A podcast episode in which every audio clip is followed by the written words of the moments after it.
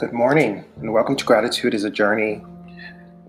Ah, today is Thursday. We're talking about the flow, the flow of life, the flow of the natural, the flow of the unnatural, the flow of what's above, what's below, and what is present.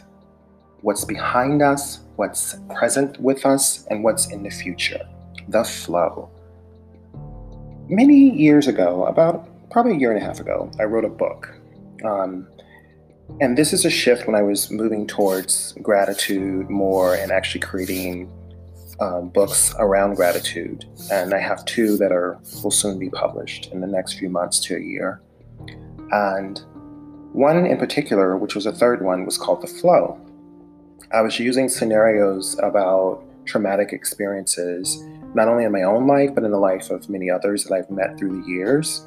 Some, um, you know, very prominent, some not so prominent, but experiences. So I talked about their experience, you know, as anonymous as possible, which I think I kept the anonymity down uh, so no one could like connect the dots.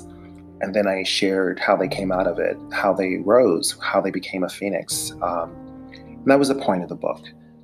Upon doing further meditations on it and seeking spiritual advice, I decided not to publish it. So I kind of um, canned it, if you will. I still have it on my archive, but it's something I don't think I will ever um, print or publish because it really was about pain, people's pain. And uh, I did not want to open up any wounds, not only my own, but anyone else's.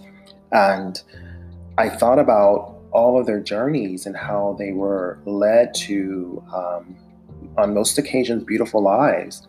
Were there residual things they needed to do? Yes, of course. You know, whether it was like practicing some form of meditation, getting help through psychiatry or psychiatrists, um, medicating themselves, who knows? But I noticed in most of their lives, they really kind of took whatever trauma they had and just um, made some incredibly beautiful experiences. And I remember being in a car many years ago with another makeup artist and our client, and we were driving from Westchester. We just did a major event, and the client shared a very traumatic experience, you know, with us. And um, she was just so matter of fact about it. And she talked about how her fiance was so supportive and how they got through it. And now she's happily married, et cetera, et cetera. And I thought, wow, how brave of her to disclose that to really to strangers. She's only known us for a short time. But my only experience is that people share a lot of personal stuff, and I'm okay with it because I know how to process it and I also know how to not to take it in.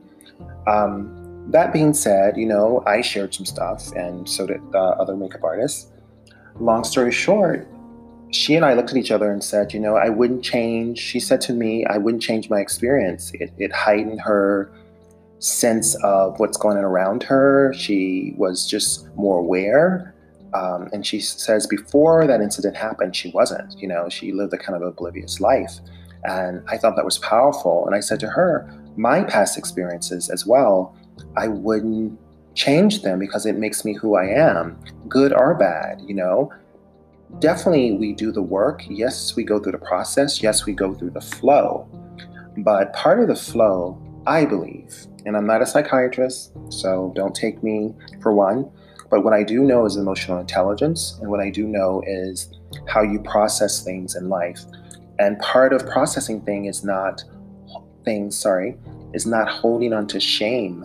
You know, speaking about your experiences openly and publicly takes the shame away from you.